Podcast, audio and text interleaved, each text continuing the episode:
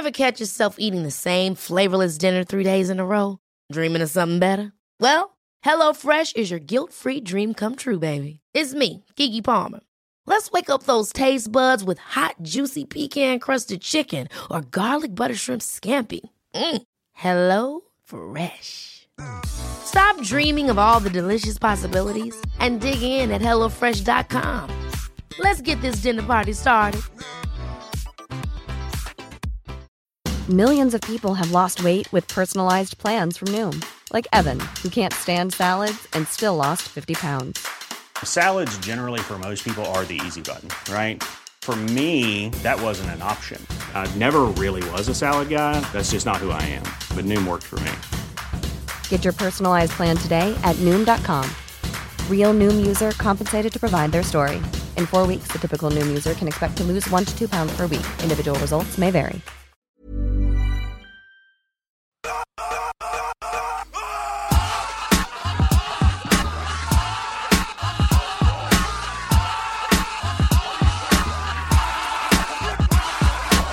Hello and welcome to Caged In, the podcast where week by week I go film by film through the career of Nicolas Cage to find out if he is a bright, shining ray of sunshine in cinema or if he is a disgusting, drizzle, miserable day uh, in cinema history.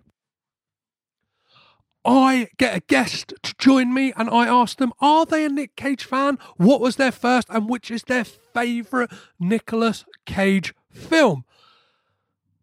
This week I speak to journalist Logan Kenny about the 2019 Stephen S. Campanelli film Grand Isle. If you want more of this conversation, there's something close to half an hour bonus material on this one on Patreon, which is patreon.com forward slash caged in pod, where you can get me asking Logan which is his worst Nicolas Cage film he's ever seen, what is his favourite Nick Cage performance, and what is, and if he could cut and which living or dead director would he like to see Nick Cage work with? And this one is worth your £2 uh, monthly subscription fee alone, just because we go into some really interesting places and talk about a, a, kind of few different options, and we end up talking a lot about Jason Statham as well. It's a it's a great conversation. So even if you just sign up for a month and then bin it, it's two pound gone. It's less than a, a cup of coffee. Obviously, when it comes to Grand Isle, we will be speaking about this film in spoilerific detail. So, if you don't want to know anything, I recommend that you pause the podcast now. You can always find in the show notes a handy document that will show you if and where the film is streaming. So, do pause the podcast, have a look at that, and then come back and join us. One last thing before I let you go, head on over to cagedinpodcast.limitedrun.com to pre-order your very own not the bees caged in t-shirt. I've got these, these amazing, amazing designs by Tim Sinclair. And uh, yeah, it's kind of like one of a kind idea. It's this mashup between the old Wicker Man, the new Wicker Man. It's got this cool thing where you can flip the t-shirt over and reveal the Nick Cage bee's face. So you can you can you can feel what it's like to be Edward Malus in that moment and kind of yeah, and ruin every single family photo from now until eternity. So guys, there's only one thing left to do and that's to get Raging with Cage.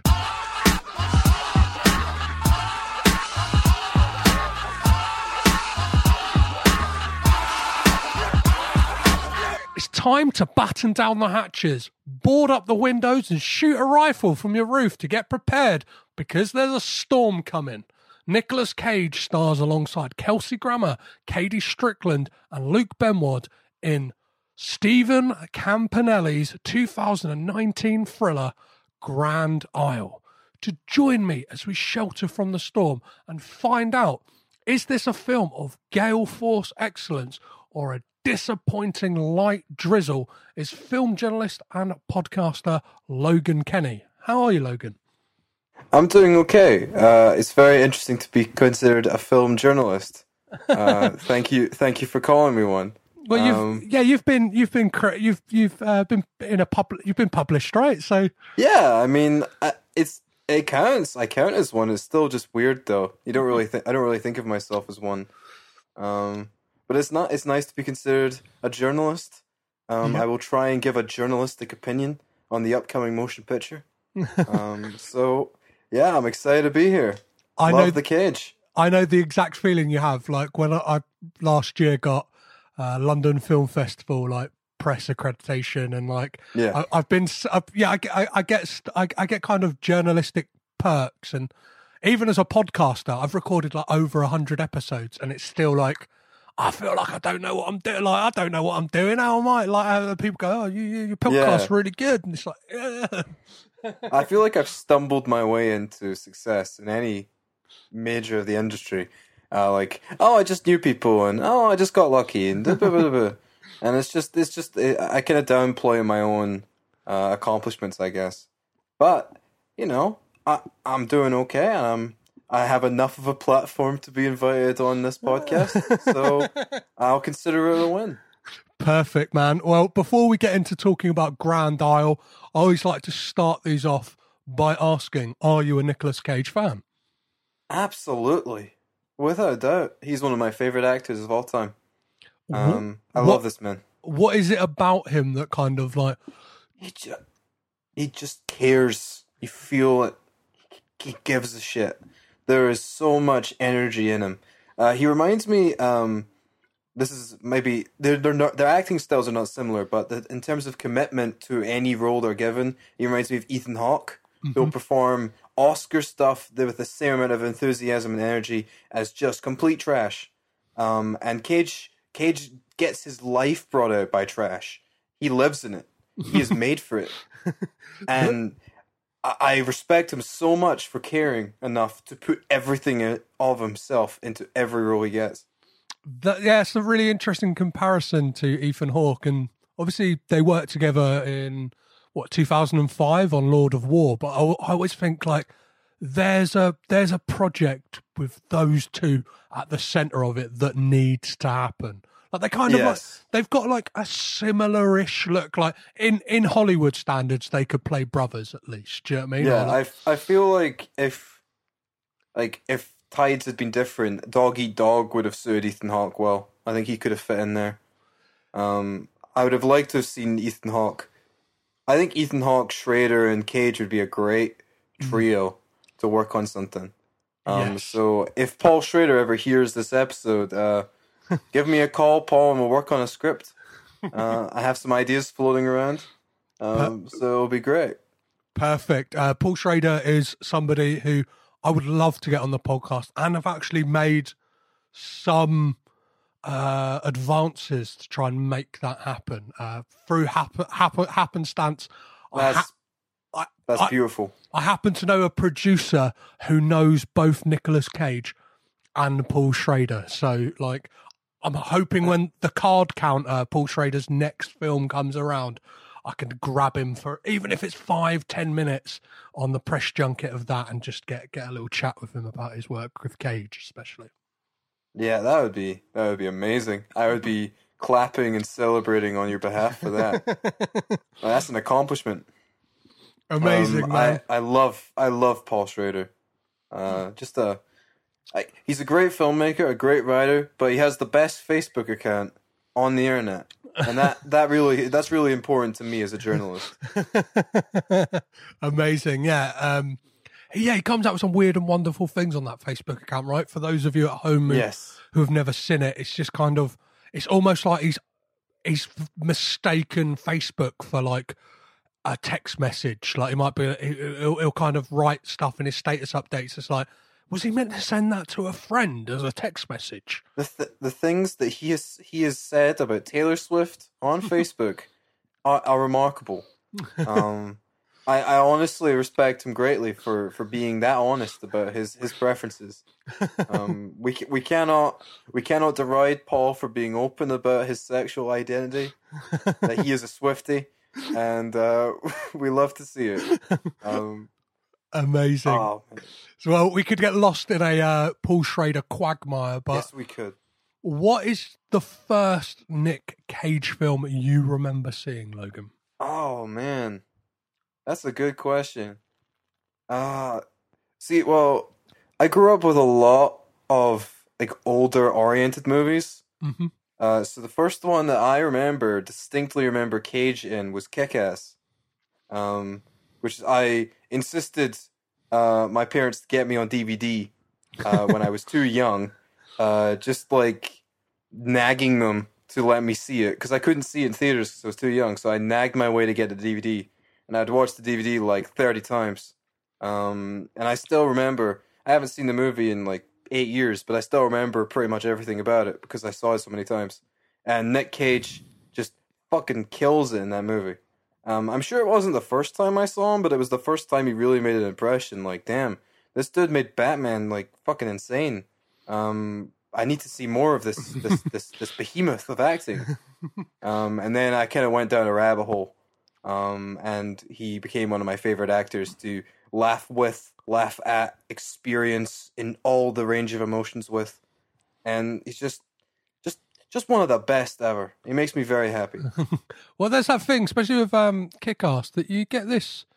He's obviously not got a major amount of screen time, but it's it's a f- thing I always say on this podcast that the screen time he does get, and even like yeah, the films where you can laugh at him or the bad films, he will bring something amazing. And I think like in Kick-Ass, he br- he brings this just like he knows the touch points straight away. He's like, I'll do the I'll do the Adam West. I'll kind of like I'll do high camp, but then I also do like dramatic. And it's I I, I love like there's just a really small moment in that, but when he puts on the uh puts on the eye makeup. And obviously like uh mm-hmm. what is it last year when the photos of Robert Pattinson came about everyone was laughing and stuff like that. And it's like no obviously Batman has always worn eye makeup. It's that the, mm-hmm. no film has ever addressed it apart from I think well Kick-Ass possibly being the first one to for like to go well that that character has dark eyes. Obviously they're gonna have to apply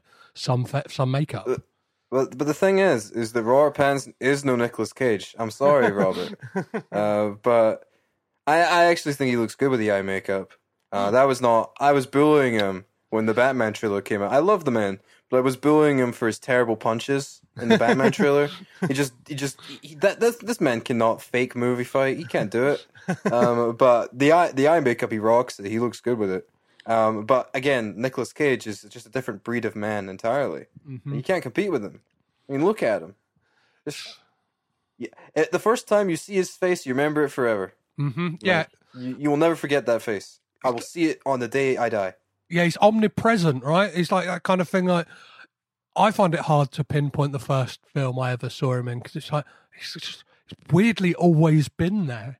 Like, it's just I think like once you you I don't know, life is before like yeah, it's well, it's yeah, it's B, uh, BC and AC. It's before Cage and after Cage. Like This- that's that's that's all life is. Yeah, I agree. I mean, I can't really remember a time without Nicolas Cage. I, can't really remember. It's like Star Wars. I can't really remember a life before Star Wars. Mhm. It's the same thing. Um, I think Nick Cage should be in Star Wars. Um, I think that'd be a great fit. Um, but I feel like we'll get trapped down a rabbit hole if I start pitching that. well, obviously, Nick Cage being one of your favourite actors, uh, it might be a tough one for you, but which is your favourite Nick Cage film? it's a tie between two, and I go back and forth. And it's Bringing Out the Dead Mhm. uh, and Peggy Sue Got Married, uh, which I think are two of the best movies ever. Um, and they they're my favorite of each director. They're my favorite Scorsese, my favorite Coppola. and they have left a lifelong impression on me since the first time I saw them.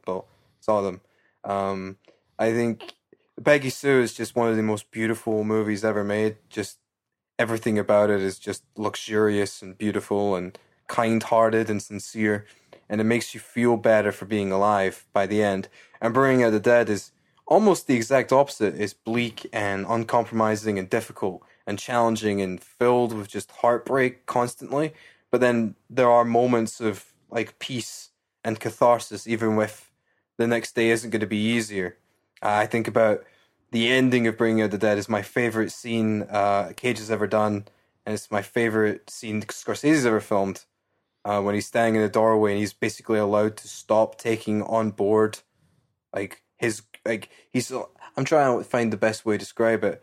Uh, he's allowed to no longer suffer over Mm-hmm. something he can't control, and that kind of peace he gets, even if it's not all the way gone, is just it, it really resonates with me and it's stuck with me for a long time. Um, so those those are the two that really are, are the high echelon of Cage for me. Perfect. Well, I always, I, I always like I compile a list of people's favourites, and because of how uh, passionately you spoke about it and how eloquently you described that ending of uh, Bring Out the Dead, I'll, I'll, I'll, I'm, I'm going to pick that one. I'm going, to I'm going to, I'm going to do that for you as uh, uh, Logan. Uh, Peggy Sue got married again. A, f- a fantastic film, obviously one that. Um, uh, Kathleen Turner wanted Cage to be fired Oh. from because of that insistence on that voice he did. But the voice works. Like at first, it's very disorienting, but by the end, you're like, I can't imagine this any other way. Mhm. Because it's just like the like his singing style. It's it's the like, and especially when his voice breaks Mhm. in the argument and like the like the night lit stairs when it starts breaking because of how emotional he is. It's just it, it really elevates it. So uh, Kathleen, I love you. Uh, you and Peggy Sue's top five performances of all time for me. But uh, stop disrespecting Nick. Um, you got you got to leave him alone. He's a genius. Well, it's that thing. It shows that all the way through Nick Cage's career, he has made choices, and like that voice was a Yes. choice. And uh, we'll probably get we'll probably get onto some of his Oh man, other choices and his voice a bit Oh. more uh, later on in the podcast. Well, it is time to talk about Grand Isle. Twenty thousand dollars. That's what I'm gonna pay you to kill my wife. The devil comes to meet you. I've been watching you. This is destiny. Be sure to take my baby. Residents are advised to stay indoors. We got a hurricane. You best get comfy. All signs clearly point to you being the murderer. Tell me what happened. I didn't do anything. If he finds you hiding, Is it true that your wife don't treat you right? he will surely know. She drives me insane. The devil comes I know you got this in you. Without the sweet touch of love, we ain't got nothing. The devil comes my She's got a dark side. Darker than hell. The devil comes, he will not let you go. Gonna have to trust me. See what you did? You expect me to believe you didn't commit murder? Whoever takes the baby, Have a look in our basement. marries them in the dark. What's he talking about? He's a monster. You know that.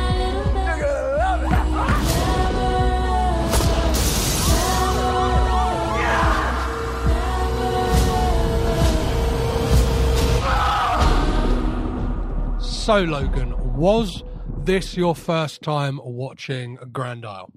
it was not. It was not. This is a rewatch, and I I have very I have very many uh, thoughts on Grand Isle. Um, so, um, how, yeah, when and how did you first see this film? Well, I saw it so in uh, Glasgow at the CCA, uh, an event ran by Matchbox Cine Club, uh, who are amazing. They did Cagerama up in the CCA, and it was uh, and last year in January uh, there was a few films, and Grand Isle was like the UK premiere in Amazing. the theater was there. We it was like an 11 a.m. screening. we'd we'd all we, it was me and a couple of friends. Um, this was it was the final day of Cagerama. We got up, we walked in, we had no idea what to expect. It was the same day. It was we were getting a Primal premiere as well, and we were doing National Treasure, Book of Secrets, which is uh, another favorite Cage of mine because it's just fucking insane. Um, so we got up and we walked in, and we didn't have no idea what to expect. We just knew that it was probably going to suck, but we hoped it was going to be uh, a kind of sucking uh, that stays in the memory, and we could not have we could not have anticipated what was going to come next. um, uh, I don't. We will get into it later, but Grand Isle is the only film I've ever seen in a theater that I fell out of my chair from laughing. I fell out onto the floor and laughed so hard that I was on the floor. Um, it was during the credits. I fell off the chair and I just stayed there because I was having so much fun that I just didn't want to move because it was so funny. Um, there was another, there was a few other films that were really funny that weekend, like National Treasure Book of Secrets or a classic uh, uh, Nick Cage fighting the cartel movie Firebirds, which is Oh. another classic Yeah. of comedy. Um, but Grand Isle, there's just something so funny about it. And the thing about Grand Isle is that the every time I think about it, I've become convinced that it's actually good, even though it has so many problems. I am. It's too funny to be bad. That's the thing. It's too funny to not be good. So I I knew nothing about this film, like apart from seeing posters and the DVD cover, and I was like, I I was absolutely convinced it was like a, a set in the late eighteen hundreds. It's like if you if you kind of look at the poster for it and the kind of tagline to it, it's like it's Ca- Cage in this like military get up, and I don't know, Like a, like an asylum movie, like uh, Stonehurst Asylum with Kate Beckinsale or something like that. Yeah, or just like, a, or, or like the Beguiled. Do you know what I mean? It looked like a kind of like, Oh, yeah. straight to straight to like VOD. Southern Gothic, Yeah. like period piece. It's not. It's. I mean, it's not contemporary, but it's not. It's not that old. No, it's not. It's not that old. It's something else. Um, I honestly don't really think you can have expectations for Grand Isle. Mhm. Really, it's just it, it defies expectation at every at every whim. So could, Um, could you give us a like a, a, a synopsis for this film? How would you, how, for someone who's never seen this, how would you Well, just, how would you kind of, s- I, yeah. I would I would I would have to inquire um with people that haven't seen it. Uh, do you hate yourselves, and why do you hate yourselves? Go watch the fucking movie. Uh, it's good.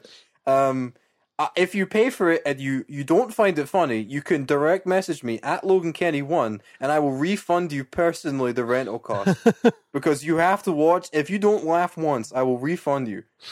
Like because the movie's too funny to deny. Um, so it's basically it's this kind of lurid southern goth like thriller, and it's about this. He's a it's this handyman. He's broke. He's got a he's got a wife. He's got a young child to feed. He's got a he's got to work. He's got to get some money. They've got to have a better life. So he's he takes a job for this strange this strange couple in this in this big manor. There's this wife who's very very horny all the time. She's a very femme fatale, overwhelmingly uh, campy, uh, like middle aged actress who just who just wants to fuck, and you can tell immediately because that's the that's the entire performance she's giving is seductress basically. Oh. it's very simplistic. this film Um, is, is, is like sweaty with like, do you know what I mean? It's, it's, it's, it's, Everyone, like, Cage gets really horny in an uncomfortable way. Uh, the main dude is like, uh, you know, in like porn when it's like the woman springs out on the guy and he's just like, "What?" But it's like, okay, and that's the kind of energy he has the whole time. And so basically, Cage is playing uh, a New Orleans uh, bayou dwelling uh, Southern man, and he doesn't like this handyman. He hates him. In fact, he views his existence with vile disgust. He doesn't like his wife either. They hate each other. He hates everything. And then, unfortunately for, for the handyman, a storm comes in, and uh, he's he's got to stay the night. He can't get home to his wife, but to his child, he has to stay alone in this house with these two fucking terrible people that hate each other, and watch as the complications unfold across a sweaty night in New Orleans. Um, and it also it cuts back and forth between uh, that timeline and a few days in the future, where it's the one and only patron saint of the money plane himself, Kelsey Grammer, uh, who is a who is a Louisiana cop who is interrogating him, and well, the thing is with Kelsey Grammer is he's just doing his like utmost best foghorn leghorn impression. It's like, so I, good. I, I, I, say, I say, boy, what were you doing in that there car, boy? it's it's it's remarkable. Um, Kelsey Grammer, um, he is my favorite actor of all time. I think because every time he pops up in a direct-to-video movie, you are going to get some of the funniest things you'll ever see. Have you seen Money Plane? I need you to see Money Plane if you haven't. No, it's, it's Money just- Money Plane has him uh, say the line, "You want to bet on the guy fucking an alligator?" Money Plane, and that's not even the funniest thing he does. He smokes cigars while listening to trap music. He's his name is Darius the the the he's Darius Grosh the third, the Rumble, and he's going to take down the Money Plane. It's just one of the best performances of the year. Um, and Kelsey Grammer, he gives another top tier performance of 2020 in Grand Isle because every scene he's in, you just you- you're trying not to laugh Mhm. because you you don't have you have a max you have a minimum amount of laughs in you, right? There's only so much you can laugh before it starts to hurt, and by the time you you you're like an hour in, and Kelsey Grammer's still doing the accent, it's went all the way around from being very funny to being confusing to being kind of irritating, all the way back around to being funny again. um, and that's the kind of movie that. Uh, whenever you think you've reached the apex of your laughter, it does something else that confuses you and engrosses you, and then makes you laugh again because it's just it's undeniable. Um, and that's what I want from cinema. Well, it's that weird thing that this is one of two Nicolas Cage films that has a zero percent rating on Rotten Tomatoes. Look, I gotta get Rotten Tomatoes certified, man. I need to do it because this is disrespectful. Uh, it's it's it's better than fucking Sorcerer's Apprentice. I'll tell you that much.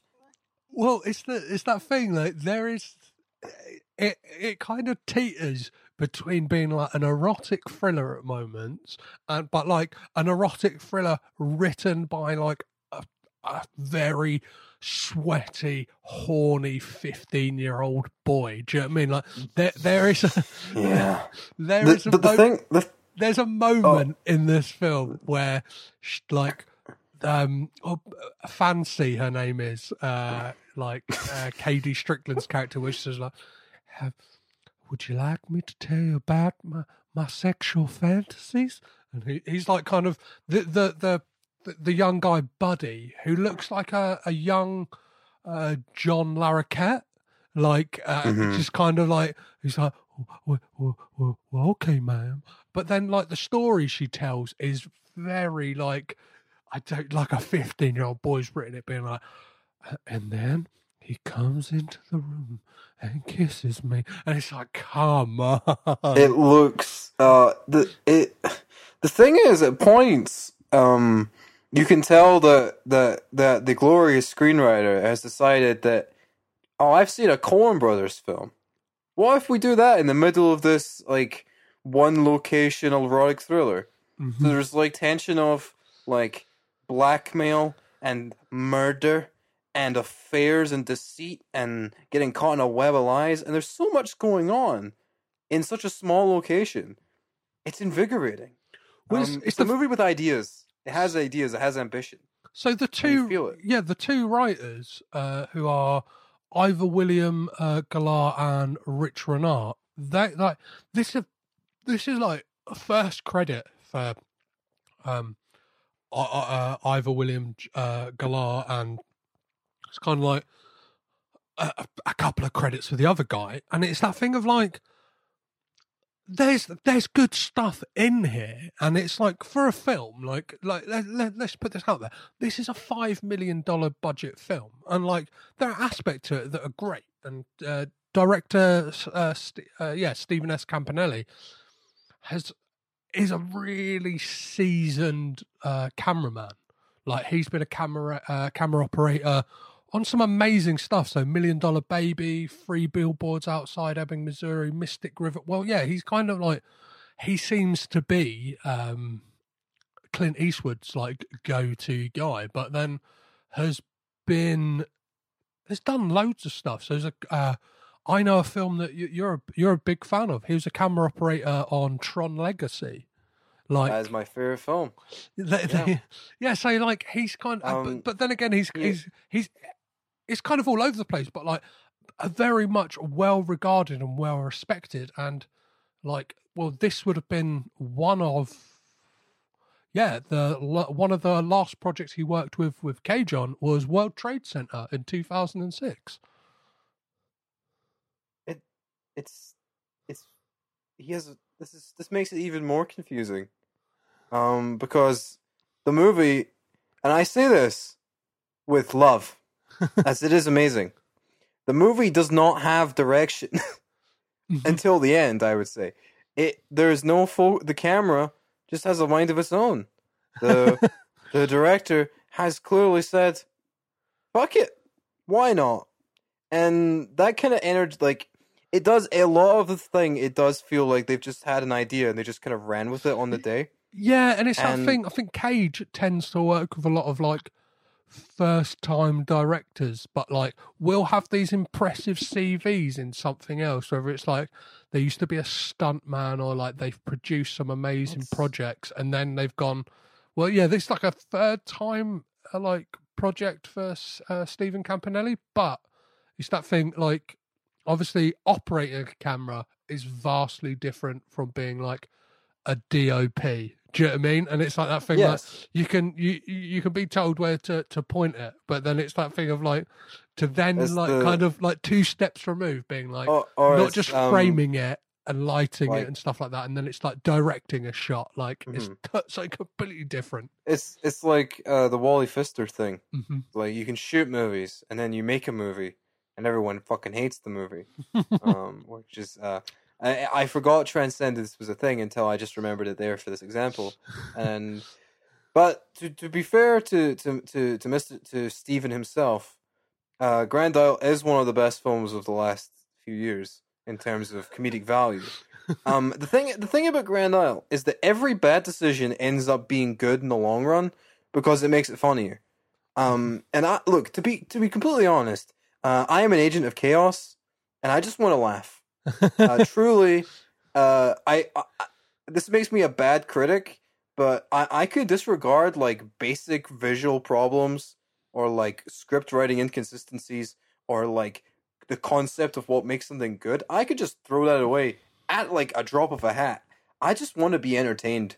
Really, I'm I'm simple in that way. If I just like some of my favorite movies of all time just make me just happy. And Grand Isle, there is no film from the last like apart from maybe like Money Plane or stuff some other stuff like that. There's no film that rejects being good as gleefully and wonderfully as Grand Isle does.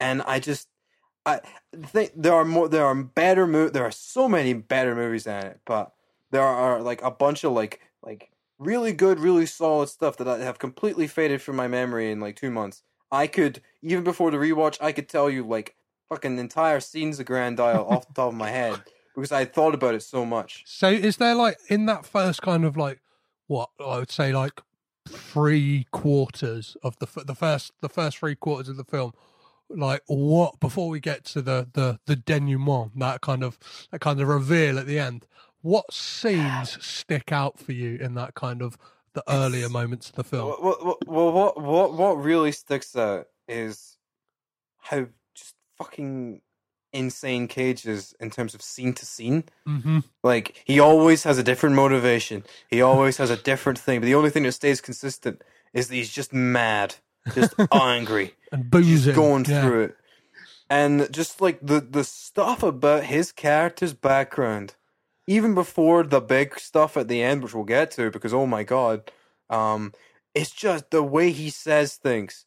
I I can't believe it. The the scene where they're all having dinner, where the, when he ta- tries to talk about the plan with the wife, and he's just doing this voice, and he just keeps looking around the room, and then whenever like is his name Buddy? I always forget Yeah. the main guy's name. Whenever Buddy sits and he just looks at him like this,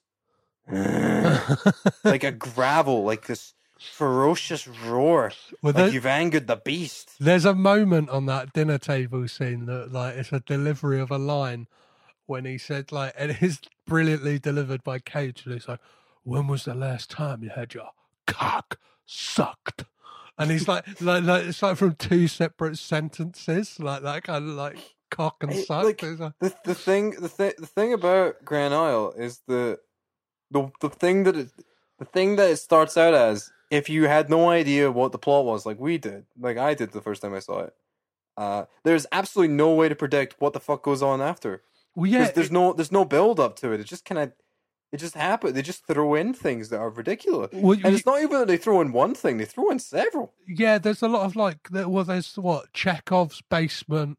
There's kind of like Chekhov's gun. They they kind of throw in all them kind of things. They kind of like and the, dangle a couple of things at like- you, and then it's like, like, look, oh, They've got like the framing device of like something bad happens because he's being interrogated by Kelsey Grammer. But you assume that because of like the stuff like we were talking about like killing his wife and like blackmailing and all that kind of stuff that you think, oh maybe it's because of that, maybe he's they've been caught in an incident like that. No, no, that's not it. No. Create things you could never have guessed involving people being kidnapped and drugged and but even it- used for reproductive purposes. all of that stuff. So so yeah, like what like um. So a- a scene I wanted to talk about is like there's a lot of just like people talk like just having chats about stuff, and obviously like in the town of Grand Isle, the character of Walter, Nicolas Cage's character, has got this like reputation of being this like hard ass Vietnam veteran, and then we find out when he tells Buddy a story that he like by the sounds of it literally was what in Vietnam for like a week and then like got sh- uh, got shrapnel in his leg and then had to come home. And it's like so we get that and he's like you you got a lot of secrets behind those eyes boy. Like kind of telling him about like he's like you, you like yeah because there's this weird thing that there's like he's from the the the military and buddies from the navy and this is kind of like going head to head from it. But like there's that weird scene and another one that jumps out to me is um so obviously that's when he propositions him to uh, what is it poison fancy but then like when he goes to confront her well like yeah he goes to like poison her in the bath Mm-hmm. um she's singing Billie Holiday's Strange Fruit. And then This movie's so dumb. say like for those of you who don't know, like uh, Strange Fruit is like the the it's it's not compatible with the movie. yeah, and it's like it it's like was that written in to kind of like give this film a depth? Like because obviously Fancy like talks about uh like the the writing of that song. So, well, this used to be a very divisive song. It was it was actually banned, like uh, because of its anti a- anti like lynching message and stuff like that. I just said like, and it's like, and the ironic thing is, it was written by a white man, and it's like, what's this got the- to do with anything? Everything in the movie is like this. It's unbelievable. It's so good. It's so good. Look, all I'm saying is if it was in if if this movie's like entire construct was written like a postmodernist novel, everyone would be fucking all over it. Like like fucking like Thomas Pynchon or something like that. If if they wrote the plot of this, everyone would be like, "Wow, what, what uh beautiful disregard to form and narrative and expectations and and standards of quality. He's breaking down Barrett. That's but because it's a trashy Nick Cage movie, it will never be seen as this kind of great intellectual work. Well, because Um, and that's disrespectful. for a chunk of it, it play it plays out a bit like um uh, I'm thinking of ending things. Do you know what I mean? Like somebody in I a situation where they I- don't, don't want to be having an awkward dinner with two people and, And they're look- weirded out by the basement. It's like all, all, all I'm saying is that uh, Grand uh, it, it may have a very memorable ending, but the ending is funny and good. Unlike I'm thinking of ending things, but that's another conversation uh, for another time. Um, but um, the thing about Grand Isle that, uh, that that does really stick out to me is that you know you, you have like the construct of like it's setting up like erotic thriller, like a lurid drama, like mystery, and it's it plays almost like a parody of them and a Mhm. subversion of them, then just disregards them by the end completely. Like it's it plays around with genre ideas and identity, and like puts them on like you try on clothes in the changing room, and then it just throws them out and streaks naked through like the fucking like H and M. Like that's that's that's basically the movie. Well, it's got that thing that, like, at, at moments, it very much flirts with the idea of being like a, a, a- late afternoon pot boiler as well, like this kind of like Yeah. burgeoning tensions and stuff like that, and you kind of don't don't know what's going to happen. It's kind of very like innuendo based, not ve- not overtly sexual, but at least like well, like like it's, it's titillating without being like without showing you You're never anything. you there by the like the second half of like the of the night, uh, you're unclear how like you feel as overwhelmed as Buddy does because you were unclear how anyone relates to anything, what the truth is, what the agenda is, and you're just kind of caught in the like betwixt these fucking insane people. and like if they played it straight and they'd like you know directed it and you know written it to be like an actual movie um, then they could have really made something like a genuinely like effective little thriller. But instead, they decided to be visionaries and decided to reject that idea and decided to be funny. Um, and that and that's more important, like I've mentioned before. Well, that's that crazy moment when uh, Fancy and like Buddy have had sex, and like she finds the very conveniently fi- finds the poison. Does she's like, well, that's it. I'm gonna have to have a word, with Walter. Like, I am a Southern lady after all. It's the the sex, uh, uh, indescribable. Like just no. this is it's like um like when you're a kid and you like have a vague idea of what sex is, you just kind of smash dolls together. It's like that, but it's like it's southern and it's steamy, and we watched Body of Innocent of Evidence. Like that's the it has a very like if it was in the nineties, Madonna would have been in it doing this. Like that's Yeah. the that's the thing. Well, it's got Like, that. if they could have got Madonna, they would have got Madonna. It- it- that's one of the moments where it cuts back to Kelsey Grammer, and he's like, "You're telling me that you bumped uglies with her when her husband was in the next room, and he had I mean, you gotta respect the, the audacity to do that. Like, you gotta respect it. Like, I mean, you can't even really be mad at him. You just have to respect the call of it. Like, yeah, I mean, my heart's broken, but I mean, damn, you really went for it, and I have to respect you. Um, but there's something like Cage is playing it so weirdly. Well, one of the it's just- perfect, yeah, one one of uh, the perfect examples, one of the perfect examples of that is when we get that confrontation, like downstairs, and Fancy stabs him in the hand, and then like he he like he smacks her, and then he like again another amazing delivery from Cage when he says about like pouring the pot. He's like. Pour it on the rack. like I just look, I I just this is this is my top ten of 2020. I think honestly, Did- because Uh, there's that. and There's like so. it- it's just so good. So for, th- for yeah, for those of you who are listening, who who did who for some bizarre reason didn't bother to watch this, um, Fuck you, yeah. fuck you. So Buddy and Walter end up fighting, and um, but but but Buddy like strong arms him and ties him to the banister. But like Cage's performance in that moment when he's like kind of like like regurning and kind of like be like. Oh, like you don't know anything about her. If you want to run away with her, and he's just like he. he the thing is, this film, he's having. He looks like he's having tons of fun. Uh, KaDee Strickland looks like she's having a fucking whale of a time. Uh, and the actor who plays Buddy, so what's his uh, something? I have no idea. Luke Luke Benward, just Fake kind, name. just kind of looks like he's just gone. Uh, uh, mu- like his mum had like told him to go get some groceries, and he's ended up in a film.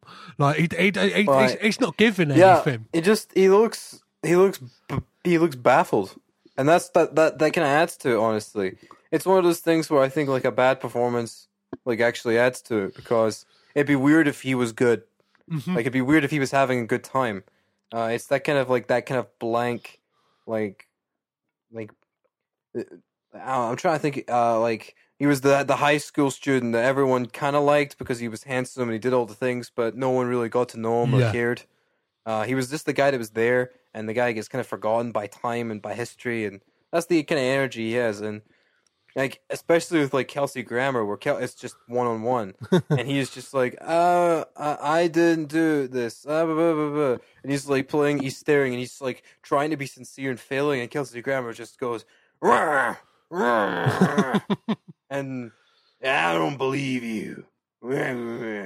like, it's it's it's a baffling uh, uh contradiction. through it. It's just look. The thing is about this film, What? and if you, I understand that if you if you have like a normal brain, which I don't, and you look at it and you watch it and you're like, that was fucking terrible. I get it, but what you cannot deny is that it makes you think. It's provocative. It makes you it makes you contemplate things. Well, like It- it- It's impossible to look at this and just be like shrugs. Well, the like it, it's kind of it's it's work it's work. The film is working. Do you know what I mean? It's like really like working to try and do something from you. Whether it's like the the score with like the high pitched strings, like telling you like much. high drama and stuff like that. And there's like it's it's weirdly tense in moments. It's weirdly sexual as well. There's that moment when she's like going. Have sex with me here in front of him. thing- like, the thing the thing the thing about it is that it's sexual without being sexy, which is even funnier. yeah, Um, it's aggressive. It's like you it's know, you know, like, aggressively there's something sexual. there's like something there's something really interesting. It's like like like food or and sex when done wrong are the least sexy things in the world. like the, the if if if done right, they're the best. If done wrong, they're, they're horrible. And Grand Isle is kind of like the perfect example of that. It goes so far that it goes all the way back around and becomes just repulsive or like hard to think about in any context of like horniness or like arousal. um, it's trying it's trying too hard, and that makes it funnier. Um, because it would be weird if it was sexy because it's a movie with Nicolas Cage as a Southerner, uh, playing like talking about the shrapnel and poisoning his wife and being cocked. like it'd be weird if it was hot. Like so, so it. I don't know. Like the thing about it is that all the reasons it works for me, I don't believe can be intentional. But if they were intentional, there is something fucking genius about it. like if this was on purpose, like this metatext deconstruction of like erotic thrillers and pot boilers and like standards of good, then they just they they, they Stephen really fucking snapped with it. Well, well, there, Um, there's a thing like I thought like at one point I was like, "Ah," like I'm not really gelling. I thought like, I'm not really gelling with this, and then the- all of a sudden, there's a moment when he's like trying to get into the basement, and I genuinely was like, "He's fucking, he's getting in the basement. He's getting," and I was like, I was like. I'm fu- fucking. I'm invested in this. You do you do want to know what happens. It gets you. You just you want to find out. it sneaks and- up on you. And then the thing is, right, is that when it when it leaves the house at the end, after the big like like the there's a police raid. We'll describe that in a little bit. But after when he leaves, when it's all over, and you feel like the movie, it might not have like a strong climax. It might have like a like it might fizzle out once leaving the house. The thing about Grand Isle is that it saved its best moments for last. It saved the funniest thing it has to offer for the final scene. Right. so, And so I before we love movies for that. before we get to the final scene, obviously he fight like after after he tries to go in the basement, he gets shot at by Fancy. She lets um, Walter loose, and he ends up in that room and finds that guy who's just strapped to an IV, just in this kind of room full of bric-a-brac and old mattresses. And it's like, what the fuck is go- going on? And this is like with Comes out of nowhere. nowhere. There's no there's no red herrings, there's no little like like foreshadowing moments. It's just oh yeah, they're fucking insane kidnappers.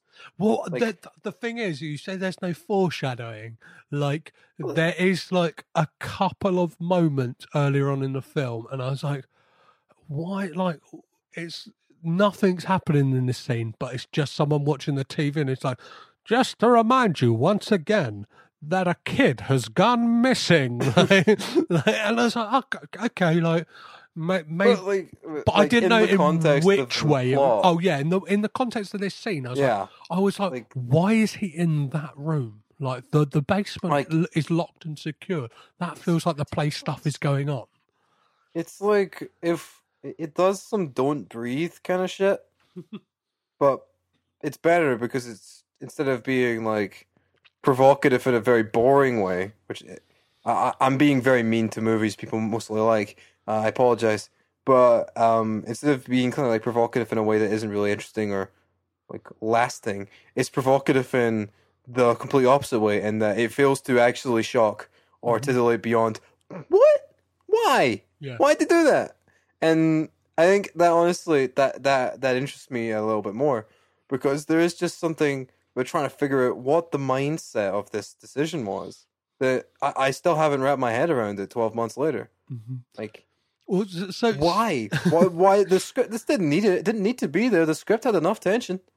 Like, Well, yeah, we're talking about like, well, let's get out of the house and talk about the fact that this film, then this is where it kind of all loops back round and kind of brings us full circle to him telling the story of what happened and him now. So obviously, he has a scuffle with Walter, gets knocked out, wakes up in a car with the kid who was on the IV, shot in the head in the like footwell of the passenger side of the car and then you realize he was framed for murder and this is something i don't understand it's like like uh, obviously it's supposed to be like a rinky-dink town and kelsey grammer's character's going like well, you're not going to get your phone call, boy.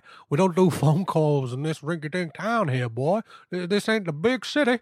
Um, and then, like, he just invites his wife in to kind of like, oh, he's, I'm sure she's got some questions about like what you've been up to. Like, Yeah. really? It's like I don't know. Like, would would they be doing like would they be doing this? Like, They, they, the thing is, they don't care about the rules. no one's coming to check on your rules or your rights. We do what I want because I'm the sheriff in these parts, brother. like that's the. It's it's just it does. It, it's trying to get like a severe like emotional drama with him and his wife and their relationship and their financial status. But it just doesn't. But the you- thing is, you- whenever it gets close, it's just like, nah, we want to fuck around now.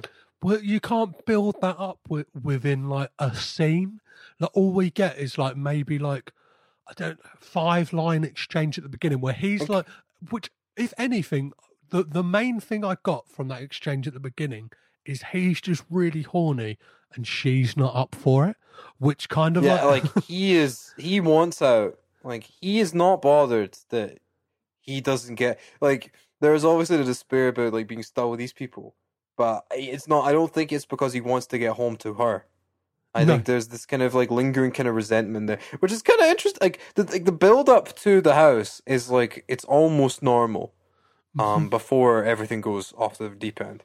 Um, and I the, the interrogation scene is kind of like it could be very potentially like poignant, but it's not because it doesn't care about that. Well, because Um, right at the beginning of the film, and I hate to like jump right right back to the beginning as we were getting like right near the end, but like we kind of get these like glimpses of things to the future. So obviously we have like um, Ca- like yeah, Cage shooting a guy who like was trying to burgle the house, and then like that's the reason he needs the fence fix in the first place.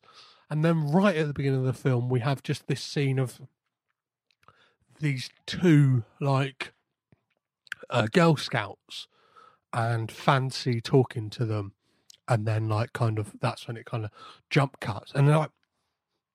I was, I was like genuinely. I thought there could have been like a supernatural element to this film. They they they could have thrown it in. It wouldn't have felt out of place if they'd done it. No, it, it kind of felt like at some points felt like it was playing in the like at least the sandbox of like a uh, American Horror Story. It kind of had like that vibe to it. Like if Yeah, if, that, if yeah. at any moment they kind of turned round and it like the the twist was that like Fancy and Walter were kind of like I don't know like they had they just these weird immortals who like have to kill people to to to live and had kind of been Yeah. been uh, been alive since like the 1800s i would have i would have gone yeah yeah that makes sense. That the thing the thing is, is that somehow the direction it does go in the final scene is more bi- beguiling and strange than any supernatural element could have ever been because there's absolutely zero way you could ever predict what the final message of Grand Isle is. well yes It's ridiculous. so we, we we get the police searching the house and like they like they look cagey as fuck from the moment and like it's it's, it's when like uh, Walters like speaks to the police officer and they say like what happened to your face and he like delivers probably the like most false sounding story in the world where he's like Oh yeah, so last night when the when the storm was happening, I tripped over the stairs and then like hit my face and then I cut my hand on a piece of glass that come out of the window that was like a, uh, and it's like it's just it. you could see him looking to like that part of the brain where you're making shit up. Yeah. Um, so yeah, they, they they raid the house and they find they eventually go into the basement. And again, when the police go into the basement this time, and I was like, I knew something was fucked up the moment I saw that they had like metal stairs. Do you know what I mean? Something, something just like kind of disturbing about that. I was like, oh, why aren't they wooden stairs? like yeah the the thing is about the police the police raid is that it is it's like the closest the film gets to bordering on genuinely impressive mm-hmm.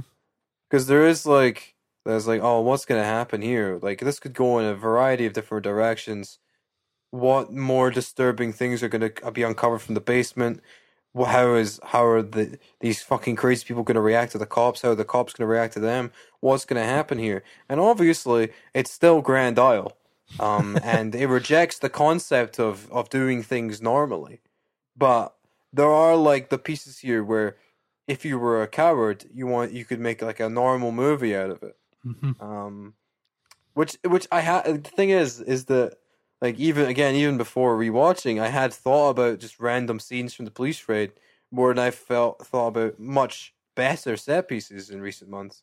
Which is, I don't know why my brain's like this, but it is, and I just have to I have to live with that. So, so, so, yeah, like again, if if if you've got this far and you haven't seen this film, I, I know there are people who listen who haven't seen the films anyway, but uh, watch the movie. But they Just go watch the movie. Well, finish the podcast first, and then and, then- and, then- and then and then watch and then watch the film. Uh, like there, there's that kind of it, like you get that moment where it's revealed to the police what's in the basement, but then it's kind of cut between that and like Cage and um, KaDee Strickland's character, like kind of going like, "Oh fuck, the jig is up," and she's like, "Well, I'm staying." He's like, "I'm going." And like says to the cop, he's like, "Yeah, my, my cat's up in a tree. Can you shoot it down?" And like the cop's just like bemused, like, "Huh?" And he's like, "My cat's up in the tree. Can you shoot it down?" Like, "Huh?" And it like knocks him out. And then like, what do we like uh, find in the basement, Logan? We've we've been been talking around it, but we haven't fully mentioned it. I don't know how I can express it in words. It's some fucked up stuff. Yeah. Some some human bodies repurposed for disgusting, disgusting, morally objectionable purposes. It's chilling. It's chilling beyond belief. And I'm building to it because I think it's really funny. Uh, but the thing is, it's so. It is very don't breathe, in that it is just a ridiculous idea, but it's played so straight that it gets even funnier, and that's because. Oh my god, they've used them. They've used these young bodies for children, for exploitation, for their uteruses. What? It's they're trying to like torture these bodies, and it. I, I've seen the movie twice, right? Mm-hmm. I've seen it twice. I've thought about it all the time, and I still can't process why they do it in this single way. Yeah. Like they chain all the bodies in the worst circumstances and think, yes, that will be healthy spawn. Well, it's that, and like we like so when we get right to the end, we get like that classic mo like that that thing you get in a lot of lazy storytelling where it's like we get lines that were delivered throughout the film to kind of really hammer home the message of the film and like show you all the signposts that were along the way or stuff that's fancy is said or something or people have said which is like if, if we could we would have a really big family. Unfortunately my, my uterus is barren. And then it's like yeah so it turns out that they kind of have this kind of like weird kidnapped like kid to teenage like ch- family farm basically? They're trying Yeah, to create their own family? They're trying to use yeah, but instead of like like the conditions that would probably create a healthier baby, they just throw them in the basement and fuck them up and fill them with drugs and IVs and ruin their entire existences. But the the thing is that even after this reveal, somehow, in my opinion, it gets funnier and crazier. which is which is ridiculous. So everything after they leave, so crazy. Everything after this feels like it was filmed in pickups. Yes, it feels like a different set. Yeah, it, like it feels like they were making something else. Well, yeah, it kind of feels like it kind of feels like I don't know, like part way through like the editing process, they went, "Oh fuck, we haven't got an ending to this film. Like, can you? What do we do?" Like, and and one of the reasons that is because obviously Cage's character manages to like get away, and um, he like turns up an undisclosed amount of time later. Does it say in the film how long later it is? I don't believe so. Um, so yeah, he has like Buddy's wife and daughter have gone to her sister's house to get away from the madness, to get away from him. But Cage's character Walter has kidnapped them and kind of turns up to the local diner and he diner and he's like, "Hey, Tadpole, like." Get out here! And he's got he's he's he's, he's got her held hostage, and the baby's in the car. It's very important to pick out that what we've mentioned because there's brief little things to it, like in previous, like with the uterus stuff. Mhm. There's previous little mentions to his military background. He's wearing his his his decorative like military outfit. He's got the medals on. He's got the coat on, and he is yelling with it. This is very important because it leads into some of the funniest things I've ever seen in the film. Because that's right. After the fucking teenage baby factory basement and the the potential wife murder and the erotic thriller and the marital discomfort, the movie decides that it wants to represent the struggling veterans of America that don't have support from the government, that don't have support from the system, from the people that are bereft with PTSD. And so his final like he has like an interaction with Kelsey Grammer. He has he gets killed, and his interaction is like all about the ways that veterans have been mistreated in society following their return from the war. And the thing that really killed me, and the thing that killed everyone I saw it with, and the thing that sent me on the floor, is that in the fucking credits, there's a for the troops declaration. No. There's a declaration during the crypt that dedicates the movie to the troops. And it comes out of nowhere. Like, even with the brief allusions, it comes completely out of nowhere. There's no reason for it to be a movie that ends after all this shit about the troops. And I just, I want to know what like an American soldier thought watching this, knowing that it was dedicated to them, because I I can't imagine the brain power of Stephen and everyone that was involved in it deciding that yes, we're gonna end this fucking lurid thriller. We're gonna make it a fucking like tribute to the soldiers, the brave veterans that don't get the care they deserve. And it's just so fucking funny. I can't. It's the best movie ever made.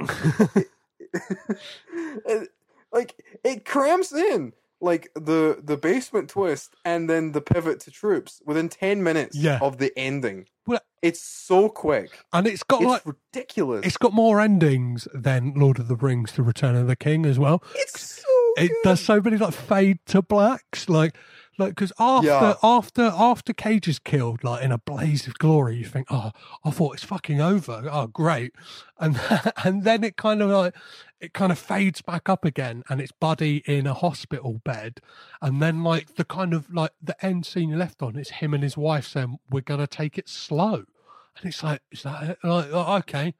It's like But- what's the me- like? It's kind of got this weird like the the the kind of yeah we've got that weird veterans message, but then we've kind of got like what like what has he learnt throughout of all all of this? Do you know what I mean? Uh, Like, be patient with uh be patient with your wife's uh body after pregnancy yeah, for sex because if you if you go for affairs uh you will end up in some fucked up predicaments and maybe change your perspective on veterans returning home from war.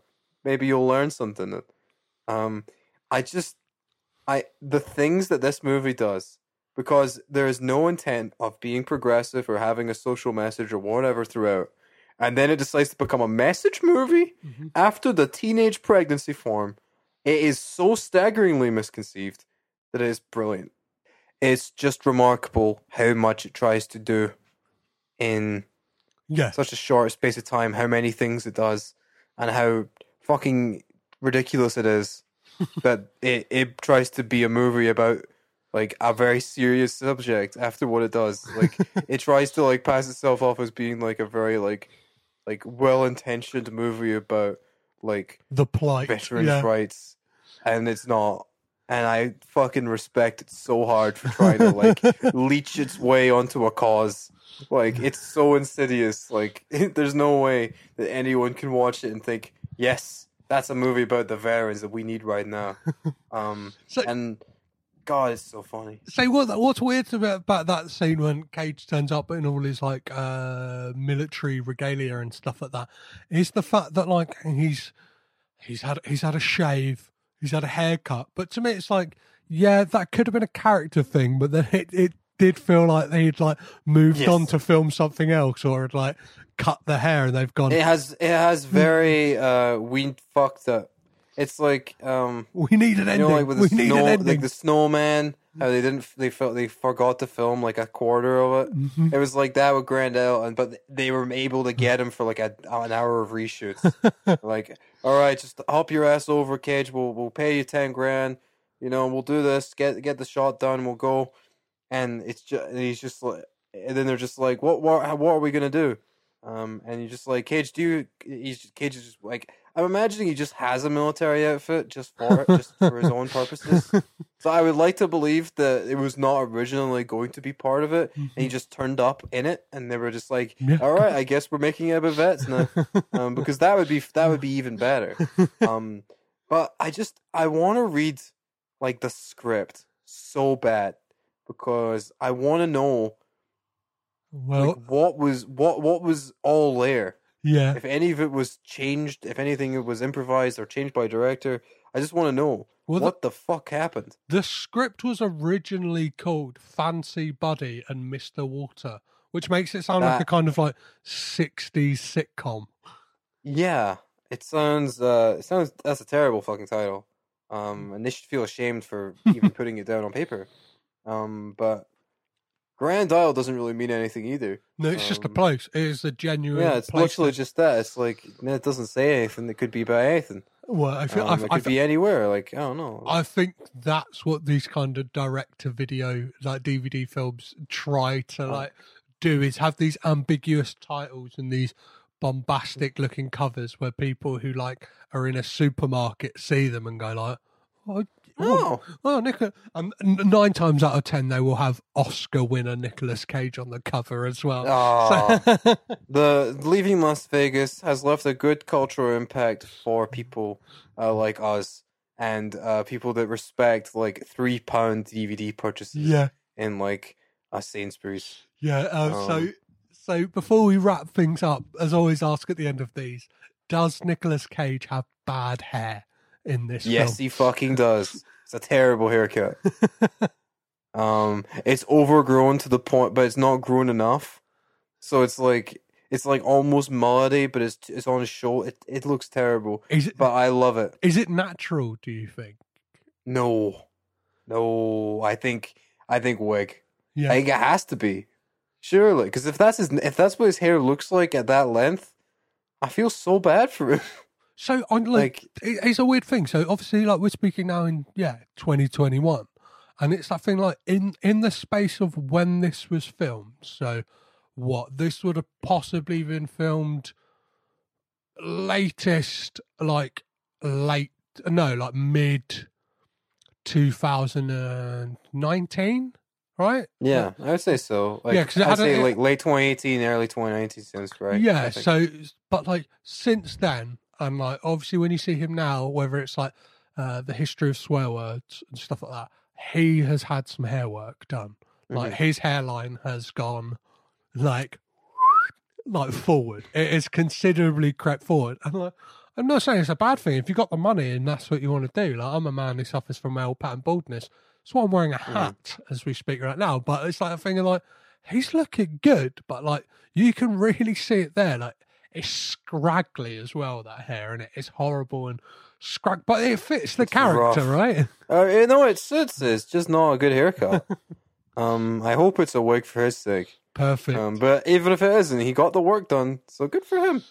So does he have a crazy voice in this? Obviously, earlier Of course he does. yeah, he's from the Bayou. And last uh, but not least, obviously, what a lot of people go to Nicolas Cage for does he freak out? Yes, yes, he does. Which, wh- what is the big moment like freak out for you in this? I would say, I would say either the cock line or him reacting to getting stabbed, Mhm. or especially the ending when he gets shot. Yeah. um, leading up to that. I would say that's the peak Cage moment. Uh, he does not die convincingly. I'll say that. I would not believe he was dying, um, but it makes it even better. It's, it's a special motion picture. Amazing. And like last question, I like to round this thing out. Would you recommend people watch Grand Isle? I think if you haven't already, that you are lesser for it, and you should do that and watch it. Amazing. Um, I think everyone needs to see it at least once in their life, even if they don't understand it. I think it's just one of those things that should be essential Fantastic. because it teaches you about cinema. whether it's whether it's um what Whether it's good or bad or whatever the fuck you think of it, I think everyone will learn something from it. yeah whether it's what what to do or what not to do you you can decide that question for yourself Or you'll just laugh like I did. Um, amazing so where can people keep up to date with everything you're doing whether it's uh, like Uh, what you're they can- writing and podcast stuff whether it's chasing Uh, Statham they or anything they, like that they, uh, we are currently on hiatus, but Mhm. we will be back at some point in the near future. Um, but you can find me at Logan Kenny One. You can find my work on publications like Cinematary or the Film Stage, um, or Little White Lies occasionally, which is pretty cool. Um, you can find me on Letterboxd just under Logan Kenny if you want to see the frankly insane people that leave comments on my things. Um, but yeah, you just just follow me, shoot me a DM if you want to talk about something. I, I usually respond. So yeah, just uh, check out my work and uh, give me money. So yeah, amazing well Logan thank you so much for coming and raging with Cage no with me. problem. Yes, glad to.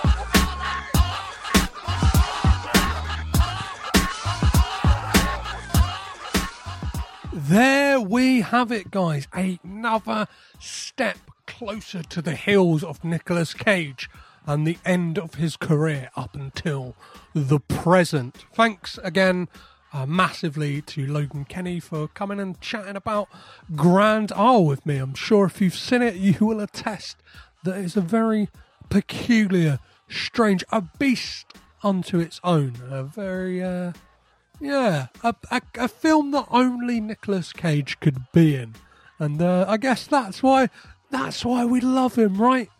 Uh, if you have some strong opinions about this film and would like to get in touch with the podcast, do feel free. You can always do so on social media, which is at Caged In Pod on Twitter, Instagram, and Facebook. And if you kind of want to get a little bit of a, a tease as to what is coming up on Caged In, obviously, we're going into uncharted territory somewhat when it comes to the Coppola Connection season, which will be um, dropping in the beginning of April. Uh, I think I've got a date in mind. I know the exact date it's going to drop, but I will keep listening. Keep your keep your ears and eyes out, and uh, you will. There will be news of that coming very, very soon as to when th- that will be dropping in your podcatchers. Obviously, the podcast will be taking a somewhat mini hiatus. There'll be plenty of bonus stuff coming out in that kind of interim period. And even today, I thought there was only two episodes left of this podcast. Uh, no, there's not after this. There's three because Willy's Wonderland comes out on the 12th of February. So, oh, oh, I've already got a guest lined up for it. Uh, hopefully, I have a couple of interviews around the film that will be dropping a day of release for that film. So, exciting times if it all pays off.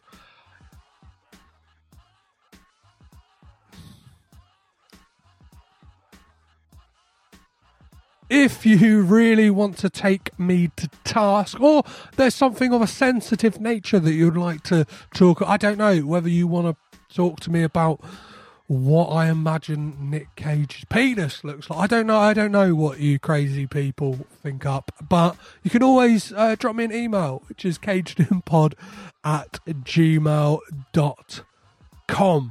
obviously earlier I was mentioning uh, kind of drop dates, new new podcasts. I, lo- I, lo- I love a new podcast, and a podcast I'm very very excited for.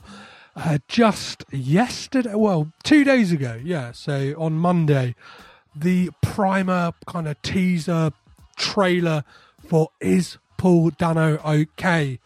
dropped, uh, which is the kind of brainchild of Daryl Bear and Matt Brothers from the amazing Sudden Double Deep, and Matt is from also Spotlight podcast, where they will be charting the career of the one, the only Paul Dano, and asking the immortal question: Is he okay? So yeah, if you're kind of a, a, a, a film detective like me, you kind of like not just like the the the films themselves, but the kind of ins and outs of things, stuff like that. That sounds like it's going to be a really, really fun journey. So uh, yeah, check that out now because I, know those guys are dropping on the first of March. So really getting on the ground floor on this one. Uh, those guys are lovely, and I'm sure it won't disappoint in the slightest. As for next week on this podcast, I am joined by actor, comedian, writer, director, musician, podcaster, radio host. He's, he's a man of, he's a multi hyphenate. He's a man of many, many talents. And that's the fantastic Nick Helm, where we'll be talking about Richard Stanley's 2020 sci fi horror H.P. Lovecraft melding mess. Uh, color out of space, which is a real, again, a film that could only have Nicolas Cage in and could possibly only ever be directed by the enigmatic and kind of interesting Richard Stanley. So do do check out that one. This one was recorded ages and ages and ages ago, and it's one of the most fun conversations I've had. Me and me and Nick just kind of clicked really well, and uh, there's a couple of people who've had a sneak peek of this one, and have said it's it's a real it's a real standout episode uh, just because the, the the kind of way we the the conversation bounces back and forth is really good. And it's a long one, so there'll be there'll be less of this chit chatting at the beginning and after. I'll, I'll try and keep it as as compact as possible. And uh, on the podcast itself, uh, Nick makes a joke and, and a kind of threat to me, and he says like, "I dare you not to edit this, motherfucker." So mm, I'm gonna I'm gonna leave in as much of the conversation as as as like if, I did it would be ever so slightly. It would be sound issues, if anything. So that is next week on the podcast, as well as this Friday. You'll get a little bonus caged in conversations episode with Kevin Frolix, a man who kind of went mad from lockdown uh, 2020, lockdown one, isolation, quarantine in the US, and decided to write a musical based on Vampire's Kiss. Uh, so again, it's a really, really fun conversation. So do be sure to check that out on Friday. As always, guys, I have been Petrus Patsilivus. I have been caged in. You have been amazing. Bye bye.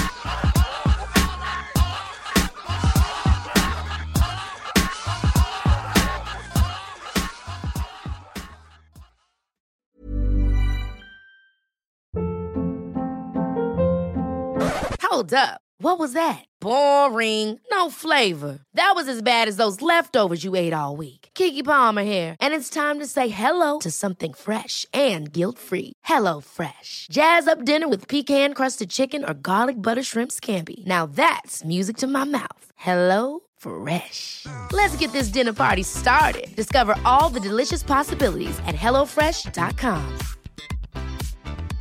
Even when we're on a budget, we still deserve nice things. Quince is a place to scoop up stunning high-end goods for 50 to 80% less than similar brands.